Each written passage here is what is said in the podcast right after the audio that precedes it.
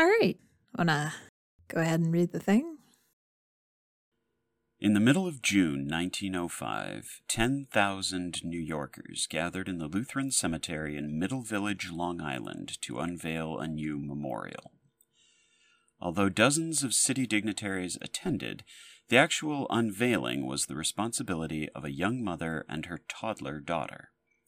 At the appropriate moment, Mrs. Anna Liebenau, dressed in black and heavily veiled, walked stiffly to the covered monument, carrying young Adela Martha Liebenau in her good arm, while the other hung by her side.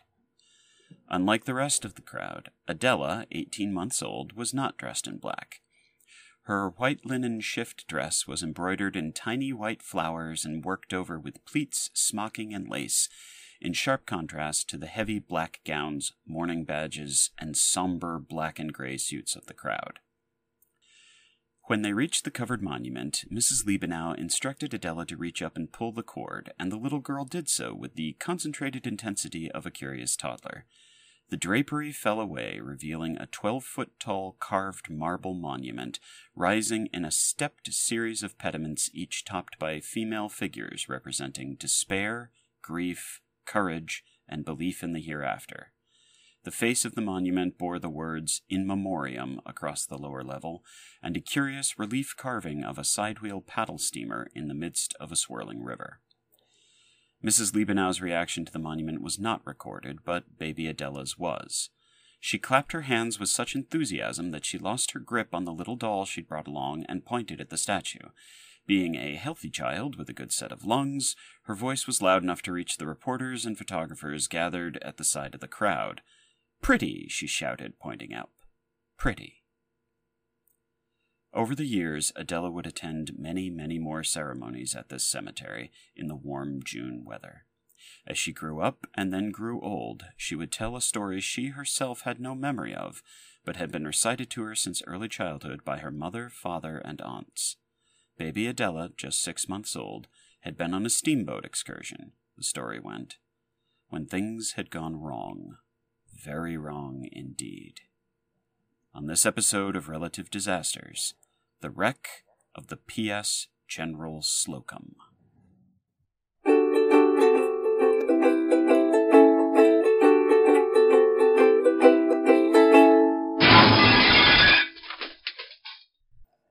Greg, you did such a nice job with that. Thank you. Yeah, well. Welcome to Relative Disasters, the show where my brother and I manage our existential dread by talking about terrible and interesting historical events and their context, implications, and any related sidebars we feel like discussing. I'm Ella, Associate Maritime Safety Inspector for Relative Disasters Water Transit Company. And I'm her brother Greg, Head of Charter Sales, East River Division, Relative Disasters Water Transit Company. Can I just say it's so nice to be working with you professionally after all these years? Yes, yes. It's it, our offices are not near each other, but it's good to be in the same building. Uh, this was a very, I don't want to say difficult story to research, um, Okay. but it did use a lot more sources than usual. Uh, there are, this is a story with a lot of kind of connecting threads, Sure. and sources do not agree on everything. I'm going to give Oh. you the best information I found, Okay. and we'll discuss later why Sure. sources are so few and so varied. Uh, but our main sources for this episode are the contemporary account New York's Awful Steamboat Horror by H.D. Northrop. Jeez. Yeah, uh, we're getting into it with this one. Yeah, okay. Let's do it. and the excellent uh, PBS documentary Fearful Visitation, which is another great, terrible title. Okay. Uh, thanks also to our listener Squivelized from Instagram. They suggested this story back in December. Again, sorry to take so long, but this was an absolute beast to research. Okay. Greg, let me take you back to 1891. All right. We're going to Brooklyn. Okay. We're going to a Brooklyn shipyard. Uh, contractors for the incredibly period specific sounding Knickerbocker Steamship Company. yeah, Oh, laugh the- at them because you're going to no, start I- hating them in a few Uh, minutes. uh, yeah. So the Knickerbocker Steamship Company paid this shipyard to turn out a brand new side paddle wheel steamship named after the Civil War general Henry Warner Slocum, who's still alive Oh, at this time. okay. Yeah, I thought that was weird. And then I remembered, oh, we're really far back. We're in 1891. Sure. Sure. At the time of her launch, she was one of the largest and fanciest passenger steamers on the river. She was also massive, much larger than most of the other steamers. Okay. The General Slocum had three decks, each about 250 feet long by 70 feet wide. She weighed 1,200 gross tons. You're thinking that's a little light for a ship that big. Uh, a little bit. Uh, that's because this is an entirely wooden ship. She's made completely out of white pine and yellow pine, and most of her superstructure is open. So just picture like a wedding cake with these open layers. Yeah, I have several uh, safety inspection questions. Oh, we're gonna get into it. Okay. Okay. This this whole episode is a safety inspection episode, Okay. All right. which I love. And which which river was it on? The Hudson? So she did all these little kind of excursion paths around the Hudson, the East River, um, the Long Island Sound, and then Okay. she would go up and around the Upper New York Bay. She's not Okay. an ocean going; like you wouldn't bring her Right, into right. actual ocean water. That would She's a riverboat, go well for many reasons. right? Okay. But you know, for this kind of work, she's really big, yeah, um, and she's really powerful. Ship. Okay. She's got three steam engines attached to two huge paddle wheels. Okay. uh, also made of wood. And at full steam, she can run 18 miles per hour. Wow. And That's impressive engineering for the day. Okay. All right. basically, she's a speedy little gorgeous, well, speedy, big, gorgeous. She's got Sure. room for all your friends. uh, legally, she's licensed to carry 2,500 passengers. Wow. And she runs on a crew of 20 to 40, depending on the occasion. She only ever has one captain, Captain her William Henry Van Schaick. Okay. For her entire career, yeah. He's the Wow. captain in 1891 and he's the captain in 1904. Okay. Uh, so, as we said, she's kind of a party boat. Sure. She is the boat that you would hire to take your group like up and down the river or out to the harbor to watch fireworks. You could watch a boat race if you're in the upper upper bay. Okay. And you know, she's she's really just built for these short trips and entertainments. They have a restaurant, they have two bars, they have a bandstand. Got it. Um, and there's just like an open, a lot of open spaces for dancing and I don't know, watching the city go by. sure. Okay, so if you're an average group looking to charter a party boat for your river cruise or vacation trip or club outing, the General Slocum was a pretty popular choice. She's comfortable, she's not that expensive, and she also appears to be very safe. Okay. So when she was laid down, she was built with three waterproof compartments that were supposed to make her unsinkable.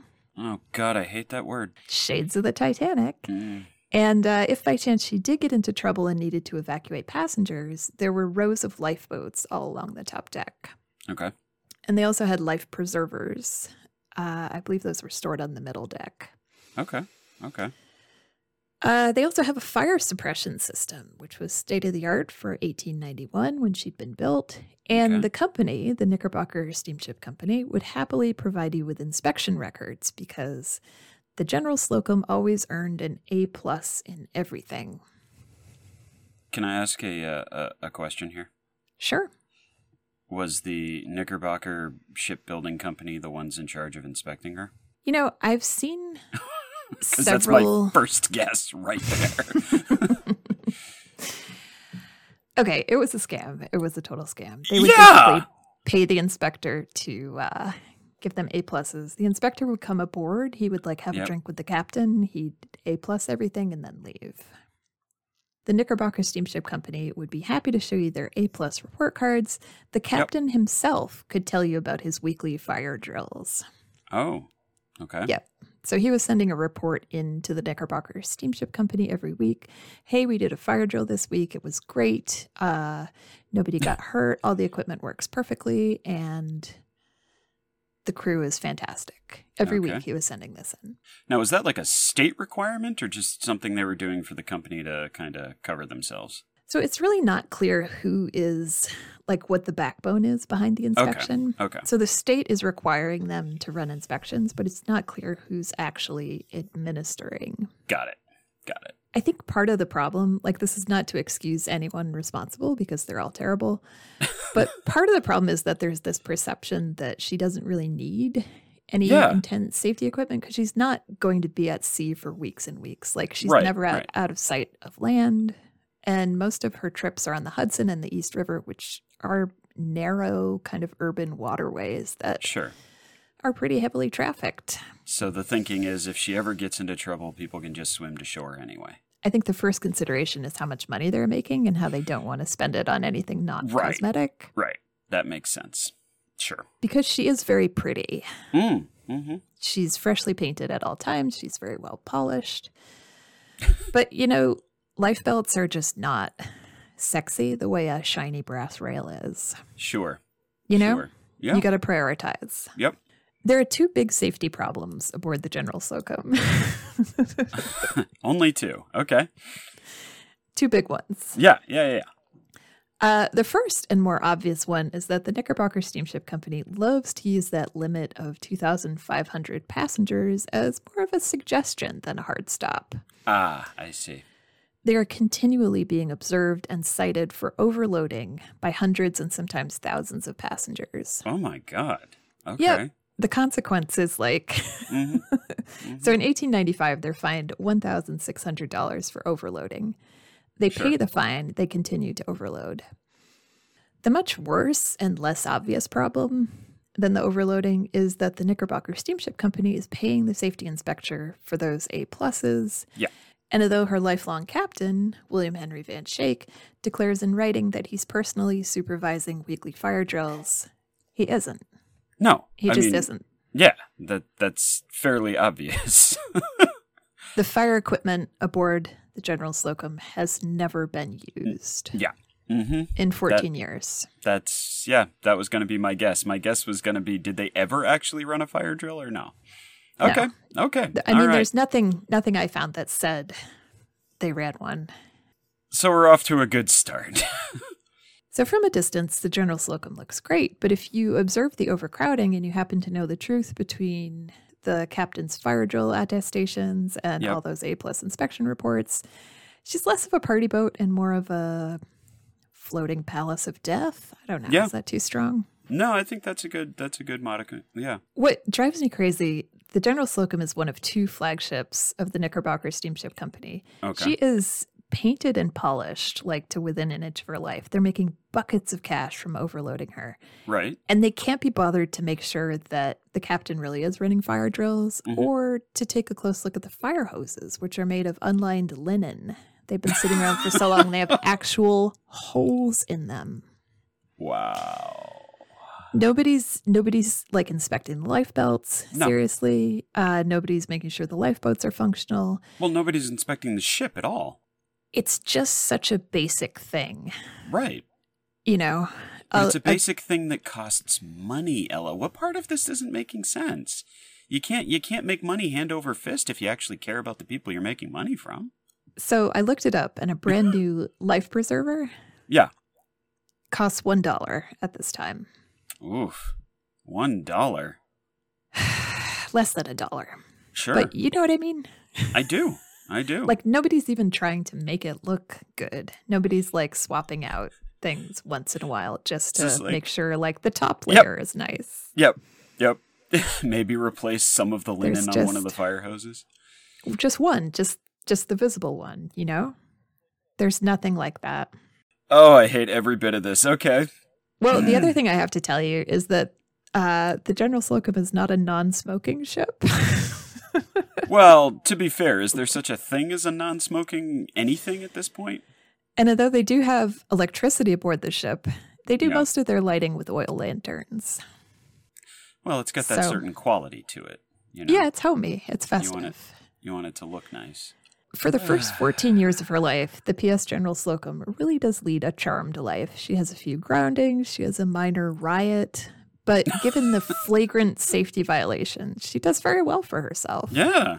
Millions okay. of New Yorkers spend the day aboard and they come home suntanned and blissfully unaware that they'd been risking their lives. Okay. I'm going to go ahead and spoil the ending for you a little bit and tell you right now the disaster we're going to discuss involves the sinking of the General Slocum and the deaths of just over a thousand people, mostly women and young children. For comparison, the Titanic disaster in 1912 killed over 1,500 people, and the wreck of the Lusitania three years later resulted in 1,200 fatalities. You would think that these three wrecks, which are all tragic, avoidable, highly dramatic disasters, should be equally well known, at least in America, because all three ships had a large percentage of Americans aboard. But the PS General Slocum is not considered along with those other two shipwrecks. Sure. So when you spend as much time Googling disasters as I do, we are on so many watch lists. Yeah, but we need to stay on them. We got to keep up our game. That's true. Uh, you get kind of curious when you compare search results for the RMS Titanic, which brings Yep. back 11 million hits, Okay. right? The RMS Lusitania, which yields 1.2 million hits, Okay. and the PS General Slocum, which brings back 4,590 results. Huh. So, one of the big things I was trying to chase down is why it isn't more widely known. Sure. And the big reason for this Yeah. is that it's a very discrete set of victims. And while the loss of them had an enormous and terrible impact on their community, very few had ties, you know, social, religious, economic, uh, work related, familial, outside of their neighborhood, which is Little Germany. Little Germany was a neighborhood composed of German immigrants. Did I shock you? no, that one makes sense. and uh, their American born children who were being raised as if they were still in Germany. Okay. So, as an immigrant neighborhood in the last half of the 1800s, it was less of a melting pot than other places in New York. Families tended to cluster together within these, I think at its height, it was about 400 city blocks. So, a Wow. not insignificant portion Yeah. of Manhattan. Okay. Within Little Germany, you would speak German, educate your kids at a German school, eat German food, read German papers. Uh, you'd worship in a German speaking church or synagogue and do all the cultural things you'd be doing at a working class neighborhood in Berlin. Beer Okay. halls. Beer halls are big. Sure. Sure. The kind of high point in population was the 1860s. By the end of the 1800s, demographics were beginning to change due to second generation immigrants moving up to the Upper East Side and Brooklyn. And at the same time, there was an influx of Russian and Eastern European immigrants moving into the East Side. Yeah. The next the next wave of people was arriving to the American shores. Right. It's a very fluid area, but um, the German community really had a long, a long-standing history with this section of the East Village. Uh, so in 1904, there are still 50,000 people living in this kind of reduced section of Okay. Klein, Klein Deutschland. At this time, the German immigrants in Little Germany are saving and they're working their butts off. They're known Oh, for yeah. being tradespeople and factory workers. They are extremely industrious. Yeah. So the average family would have a father working very long hours running a business or doing some kind of specialized labor, Yep. um, a mother responsible for the household, as well as one or two jobs in a factory or a shop, and a bunch of kids. Uh, Sure. These were pretty big families statistically. Yep. The job of the kids was to go to school, take care of each other, and start working as soon as they were able to. Sure. My sympathy is completely with the moms. I cannot imagine how exhausted these moms would have been between the babies, the cooking, and the pre OSHA, pre union, pre labor law factory work, Yeah. you know? Yeah. And this is the kind of schedule that never ended. Like there were no union mandated weekends, there were no paid No. holidays. So I imagine they really looked forward to church. Yes. Church would be a big part of this. right? Uh, the center of the community is St. Mark's Evangelical Lutheran Church, which which serves the Lutheran majority within Little Germany, as well as the smaller German neighborhood in Yorkville. Uh, St. Mark's is a huge brick church in the Neo Renaissance style. Cool. By 1904, it has this beloved longtime pastor, Reverend J.A.W. Haas, and a thriving ladies' aid society, Oh, cool. which is known as the Frauenhilfsverein. Yes. Don't you love German words? They're such such suitcases of words. Uh, they are. Uh, Reverend Haas's big emphasis is on social programs, especially for children. And by 1904, he's supervising a Sunday school that serves literally hundreds of kids. Good. Uh, it's a you know a big important part of the community. Sure. Yeah. And for the past 17 years, he and the Frauenhilfsverein have been working together to treat the moms and kids to a Sunday school picnic every June. And this is something that those overworked moms really look forward to. For some of them, Yeah. it's the only real day off they're going to get all year. Sure. So, in the spring of 1904, the Ladies' Aid Society plans this really nice outing. And they distribute over a thousand tickets to Sunday school students, their parents, and the community at large. Okay.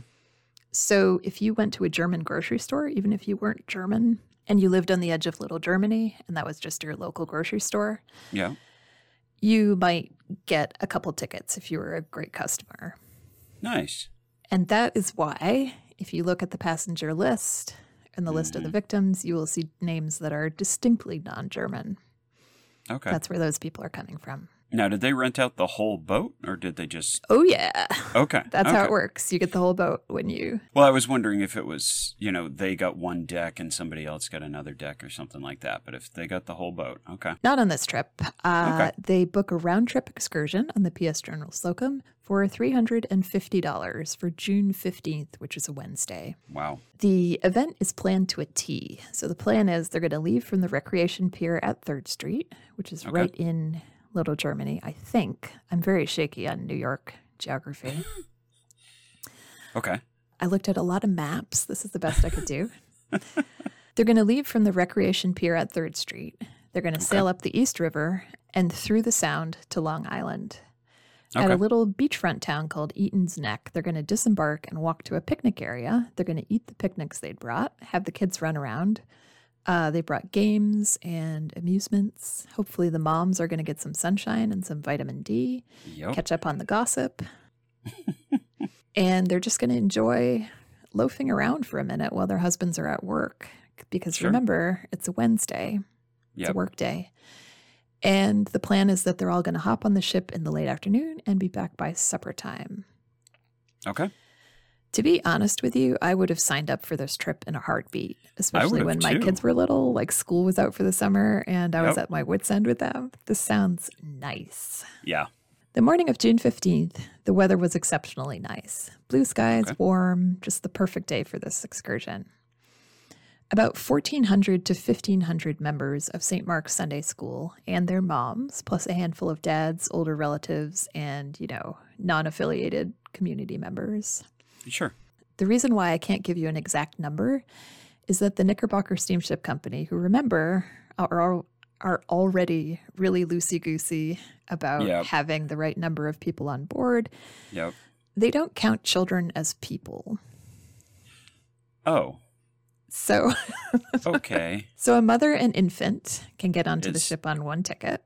Just one ticket. Got it. Okay. Three toddlers are counted as one person, which I guess makes sense because if you put three toddlers on top of each other, they're kind Yeah. of the Yeah. same size as a Three kids in a trench coat kind of thing. Exactly. That's what I was thinking. Two Yep. kindergartners are counted as one person, so you can see why the numbers are a little fraught. Got it. Okay. What I can tell you for sure is that there were right about 150 adult men on board and 40 crew members running the ship. And for once, the company was under their legal limit of 2,500 passengers. Hey. Yay! Good job. I would say Adequate job. it hurts me to even think they're doing one thing right, but yeah. Yeah. That's not good. So the whole group gets loaded aboard, and at 9:40, the PS General Slocum got underway. Again, Okay. absolutely perfect weather. The Ladies Aid Society has hired a band. They're playing a Ooh. program of traditional German songs. Cool. So as we pull away from the recreation pier, we've got three open decks of women and children, blue skies, warm weather, music, and we're right on schedule. Perfect day for a picnic. And then something really unfortunate happens. Yeah. So I've already told you the General Slocum uses a mix of electric and oil burning lights. Oh, for God's sakes. Okay. Two things that have never interacted in a dangerous way. Nope. Uh, from what we've already heard about the Knickerbocker Steamship Company, you will not be surprised to know they had absolutely no problem with storing gasoline, barrels of lamp oil, and crates of drinking glasses, which are stored in straw, in the same little cabin down in the hold. Oh my god. And sometime around 9:30 that morning, as the passengers were coming aboard, somebody dropped either a match or a cigarette on the floor of the lamp room and failed to extinguish it completely. So the best theory that investigators could come up with later on was that a stray spark smoldered a while in the straw and then kind of because this room is completely closed in, so Yep. there's not a lot of oxygen. Yeah. Uh, but then when someone overhead happened to open the door to see where the smoke was coming from, that unintentionally fed the fire enough oxygen to really get going. To hit the gasoline and the lamp oil and everything else. Yeah, and please remember the ship is made out of white pine, yellow pine, and layers and layers of extremely flammable paint. Yeah. Like it's a tinderbox. It really Yeah. is. yeah. As we know from our Peshtigo fire, white pine burns really, really, really well. Yep. So this Ah, completely untrained God. crew starts scrambling for the fire equipment, Which they've never used. which they've never used, which some of them don't even know where it is or how to hook it up. Yep. Uh, by the time the ship was 20 minutes down the East River, people on the main deck were beginning to notice smoke. And the captain was notified about the fire about 10 minutes later at the worst point possible.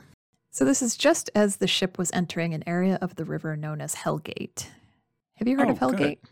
I I've heard of Hellgate Prison. The natural feature is a famous navigational hazard in the middle of the river. It's full of whirlpools and like these Okay. vicious currents. Those occur because it's the point where the tide from Long Island Sound meets the tide from the upper New York Bay, and they're both passing over these massive underwater reefs.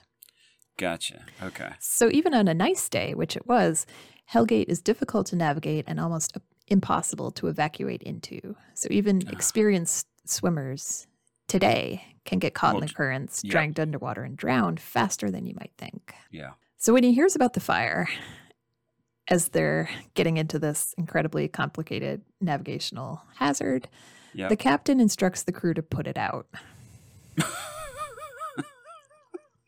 Golly, sir, wouldn't have thought of that without your sterling leadership.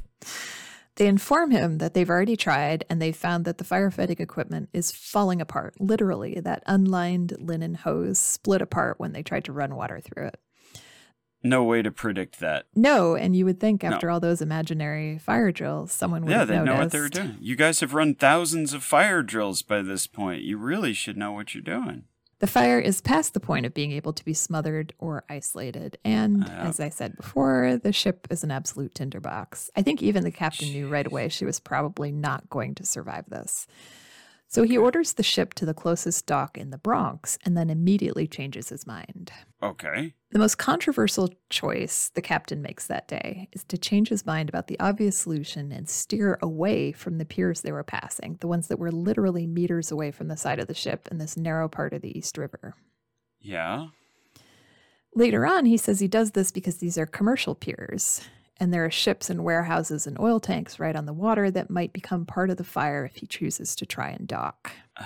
Yeah. What he decides to do is make for North Brother Island, which is about 10 minutes away across the sound, which has a huge undeveloped shoreline. It has these shallow, sandy waters, and Riverside hospitals right on the water.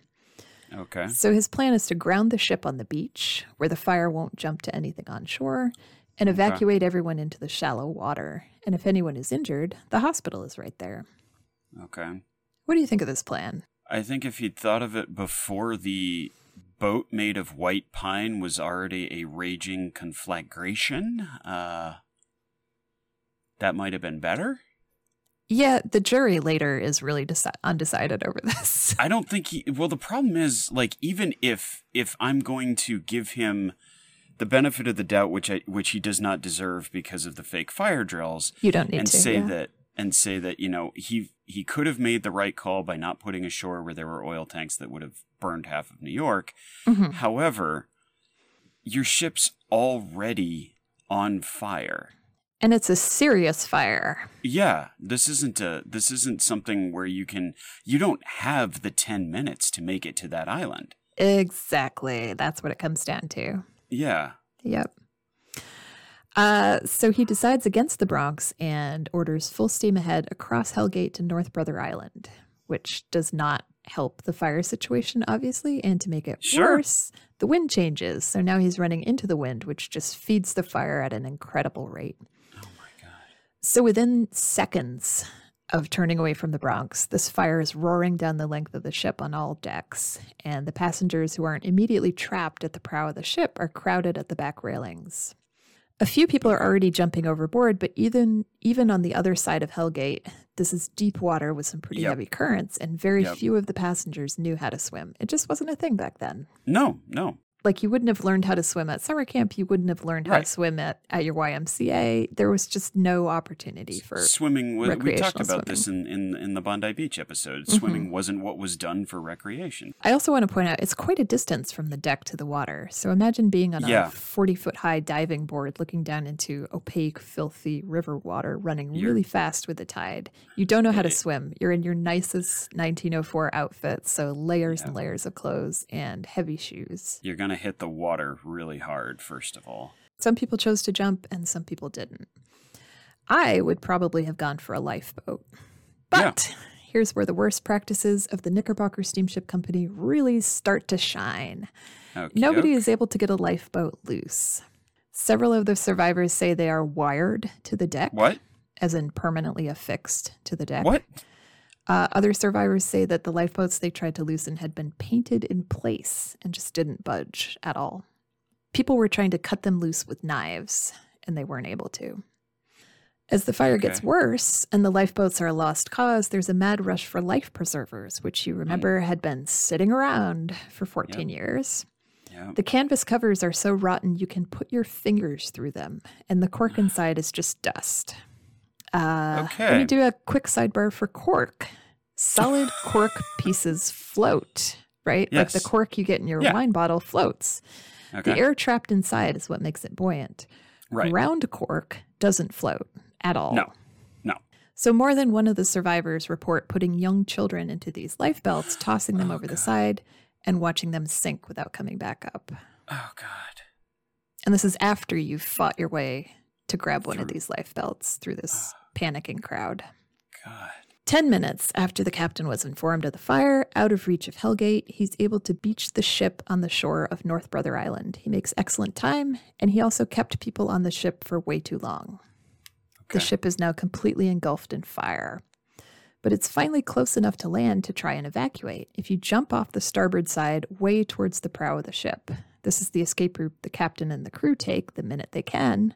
Oh god. So nobody's directing people. Nobody's directing people, it's mass panic. Oh god. If you jump off at that point, you're in about six feet of water. And even if you can't swim, you can manage to get yourself ashore if you're lucky. Sure. However, the front of the ship is also where the hottest part of the fire is. The only reason why the captain and crew aren't caught in it be- is because they're evacuating from the pilot house, which is just in front of the fire. Okay. So the captain and 35 members of the 40 person crew evacuates just as the hurricane deck, which is the top deck, collapses and sends hundreds of people falling into the water off the back of the ship. Captain Van Schaick intended to pull up the General Slocum like he's parallel parking on the sandbar. Sure. He Sure. doesn't do that. He nosedives into it.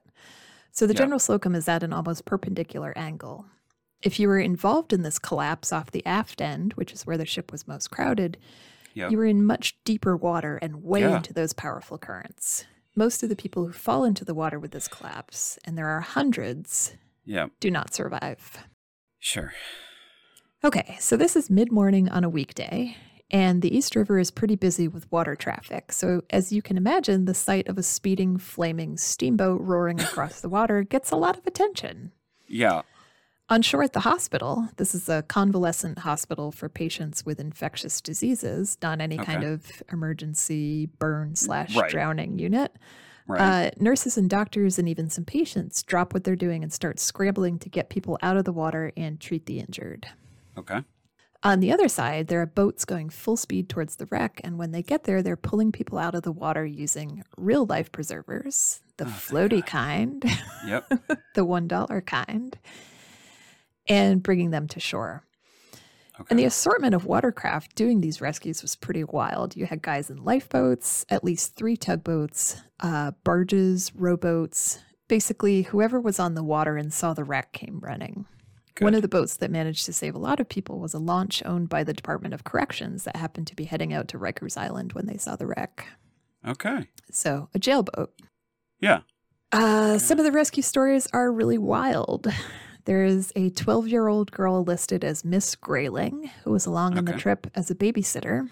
She had been holding this year old baby who was fussy the whole time. Okay. When the fire breaks out, she puts her hand over the baby's face and jumps overboard off the deep end without really thinking about it. Miss Grayling knows how to swim, Oh. and she doesn't think the East River is a big deal. Oh, to be 12 again. Mm. Somehow she keeps her grip on the baby and the baby's nose, and when she surfaces, she grabs onto a board and is able to hold herself and the baby above water until a man grabs her by the hair and pulls them into a rowboat. She and the baby both survive. Fantastic. Uh, grade A babysitting, Miss Grayling. Yeah. That's who you hire, man. That is incredibly brave and selfless of a 12 year old. Like, Another man figures out that the shore facing paddle wheel is slow to catch fire. And what he does is he climbs up and he encourages everyone he's with to climb up with him. Those people Okay. are able to jump off the top of the paddle wheel into the shallow water. okay. Um, okay. And most of them okay. survive. Good work. The excursion has two policemen along for crowd control.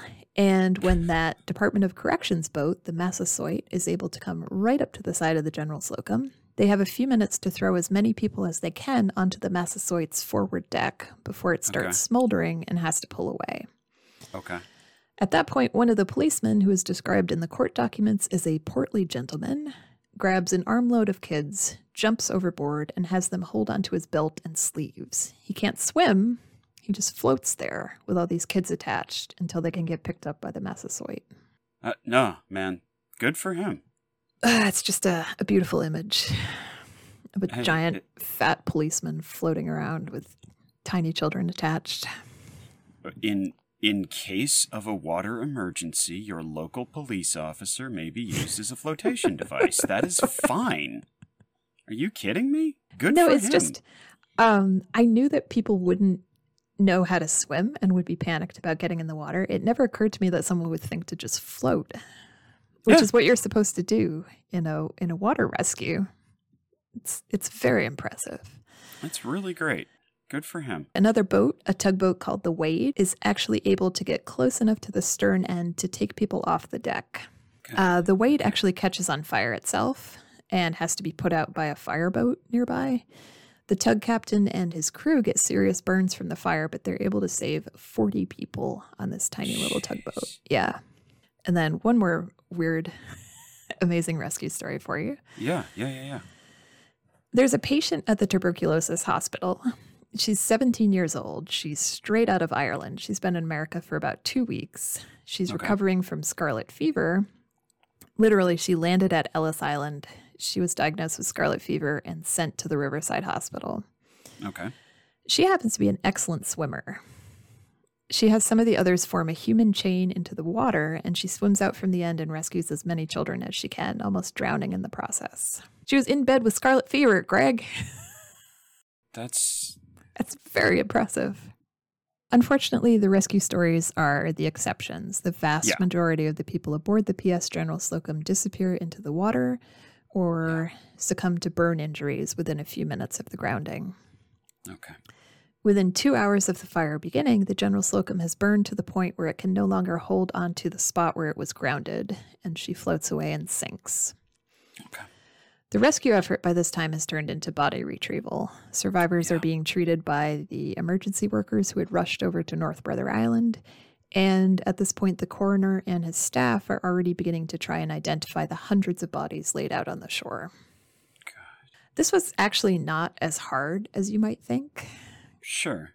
So I've told you how incredibly hard these women worked, Yeah. but it seems like they're not working like that because they're living in extreme poverty. I mean, they're frugal, but they're Right. scrimping to get their families into a nicer place. Right, right. So a lot of them have savings, stock certificates, and have been putting money into things like jewelry because they're saving up and maybe they don't trust the bank 100%. Yeah. Yep. So, in a not insignificant amount of these body identifications, they have to do with stock certificates, bank books, or insurance papers that were found sewed into inner pockets um, or expensive jewelry that had been engraved. One woman is identified by the six gold and diamond rings she wore on her hands. Wow. And of course, many, many of the bodies are identified by survivors or of family members who had stayed home for whatever reason. Yeah. As you can imagine, the community of Little Germany was deeply shocked and traumatized, and the ordeal of identification is almost too much for the surviving family members. Uh, one woman goes to the temporary morgue, which is on a city pier. She identifies the body of her children and her mother, who had taken the kids out for the picnic. She signs the paperwork, and then she walks off the end of the pier in an attempted suicide. Yeah. The story is not an isolated incident. Yeah. Many, many people, especially the fathers who had skipped the excursion to work, Yep. lost their entire families in the disaster and struggled to recover. At least 15 children lost both parents in the disaster and had to be cared for by relatives or charity.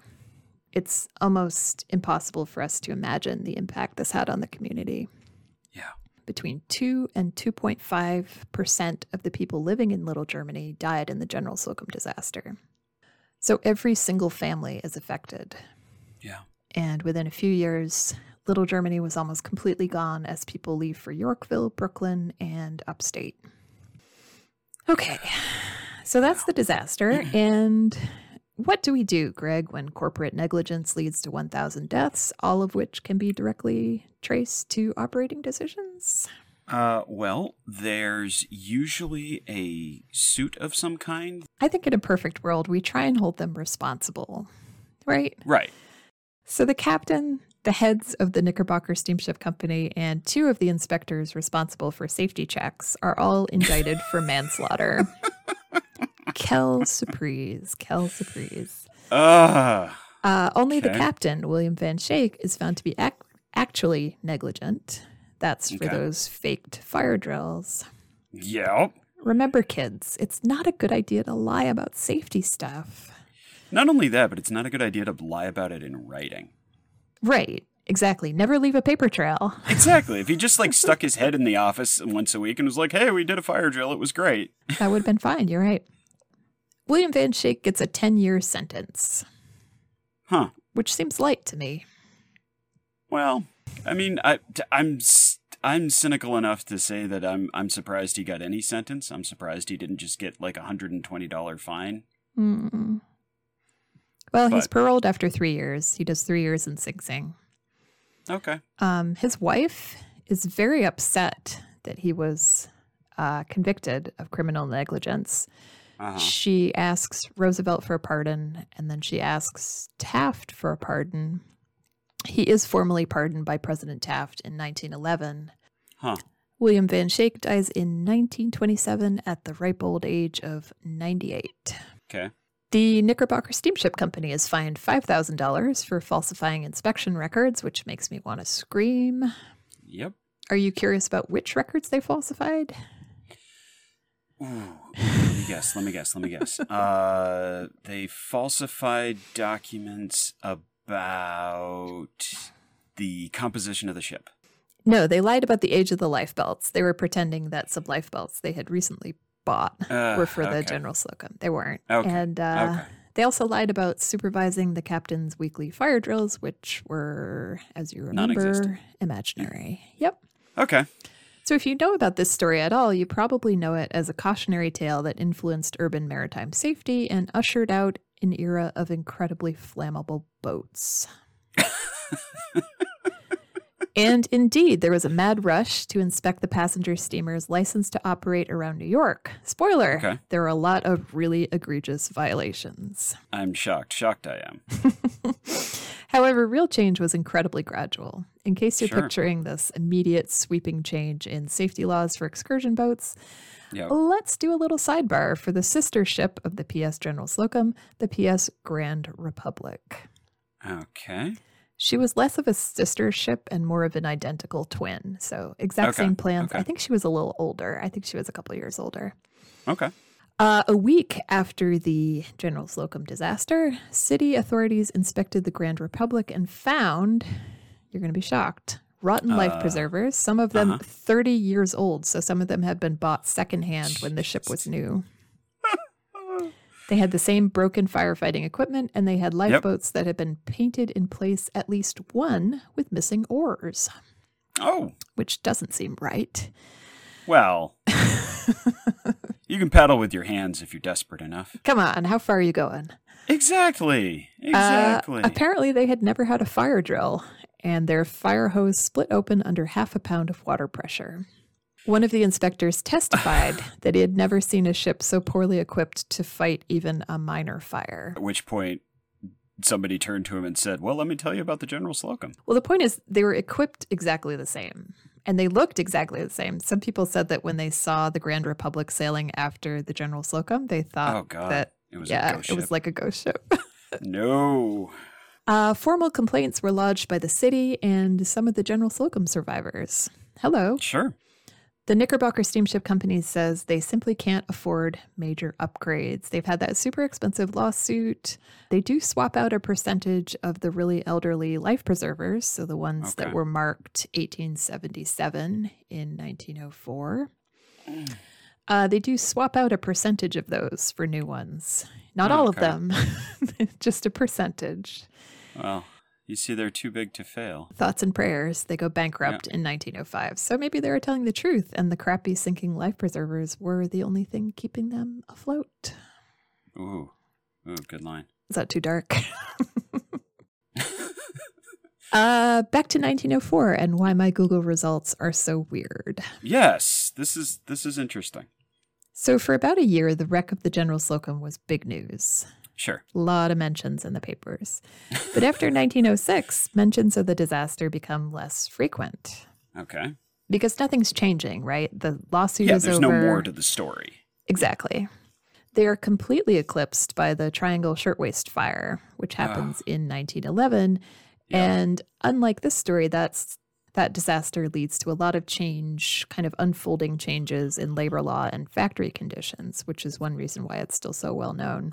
Yeah. Uh, the General Slocum really changed the world of wooden side paddle excursion steamers, but that's not a world we still live in. And we do Yeah. still live in a world of factories and labor laws. Yeah. So that's one reason why we know about the Triangle Shirtwaist Fire and not necessarily about the General Slocum. In 1912, the Titanic sinks, which is, of course, an enormous story. Yep. And a few years later, when America gets involved in World War I, anti German sentiment becomes another layer on top of the General Slocum victims. Sure. By the 1950s, the story is a tragic footnote. And by the end of the century, it had largely disappeared from the public consciousness, even in New York City, with the exception of the yearly memorial ceremony in the Lutheran Cemetery and the memories of the descendants of Little Germany. Hmm. However, the wreck of the General Slocum remains New York City's largest loss of life in a maritime disaster and the second largest loss of life in a single event after 9 11. And that's Wow. the story of the PS General Slocum disaster. How many people how many people did die? Okay, so because they were so sketchy about the tickets, Yeah, yeah, yeah. I know. one documentary I read said that it could have been as many as 1,200 people. Okay. Um, most reports put the number at just over a thousand. Okay. However, uh, not all of the remains were recovered, and there are 60 victims who were never identified. That's who's buried under that monument in the cemetery, Okay. the 61 people who were not identified. Got it. So it's really unclear. And when you think about it, you have this kind of isolated almost community. Yeah. You had yeah. whole families disappearing from that. Yeah. And it's just really, really tragic and really sad that we can't Yeah. even put names to some of the people who who died. Adella Liebenow Yep. lived to be 100 years old, and another survivor, Catherine Connolly, lived to be 108. Wow. And they passed away in, I think, 2008, 2006, somewhere around there. Jeez. Okay. But they told this story over and over again. Like this is this is a Yeah. big big story within that community. Yeah. It is an important story. I think it's important to tell, um, even if just to show how shady Yeah, well- companies were with their safety back then. Well, not only that, but that the, the very safety items that were there were in fact just there for show and not able to actually keep anybody safe whatsoever. It's just cruel. It, You know? it, it, it is. It really it's almost better to say, listen, our ship is a death trap. Nothing works. There's no firefighting equipment. Uh, people are smoking. There are no lifeboats and no life preservers. You know, we have Yeah. cheap tickets, but that's the deal. Travel at own risk. Right. Yeah. Ah. well, that's awful. We got through it, though. We got yeah. through it together. It's just one of those things where it's like there there's no what a senseless loss of human life just because people needed to make a little little bit of money. That's Yeah. certainly one takeaway from this story. But another takeaway, I think, is that so many people saw this happen and risked their own lives to help. And, you know, dozens of people were saved. That's that's Humanity, yeah. we're a real mixed bunch, aren't we? Yeah. Although we gave you slightly exaggerated credentials at the top of the show, we do fact check our stories in an effort to give you the best disaster experience possible. If you'd like to read more about our sources, a complete bibliography is available in our show notes. If we got anything wrong, please let us know. You can do that by emailing us at relative.disasters at gmail.com. Or if you'd like to shame us publicly, And we know you do. why not use our Instagram at relative.disasters?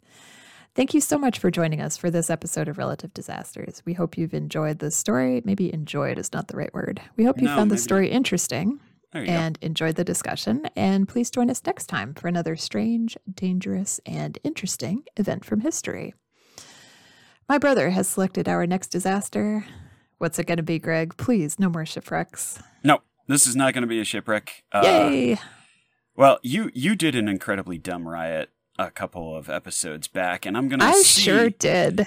I'm going to see your incredibly dumb riot about disco, and I'm going to raise you an incredibly dumb riot about Shakespeare. Oh dear. I didn't know you could riot about Shakespeare. Well, it's not really about Shakespeare so much as it is a whole bunch of things, including national pride Hmm. and uh, the personal pride of two very different and both sounding very obnoxious actors. Oh boy, an actor story. Ah, theater. So for the next episode of Relative Disasters, we are going to talk about the Astor Place riot.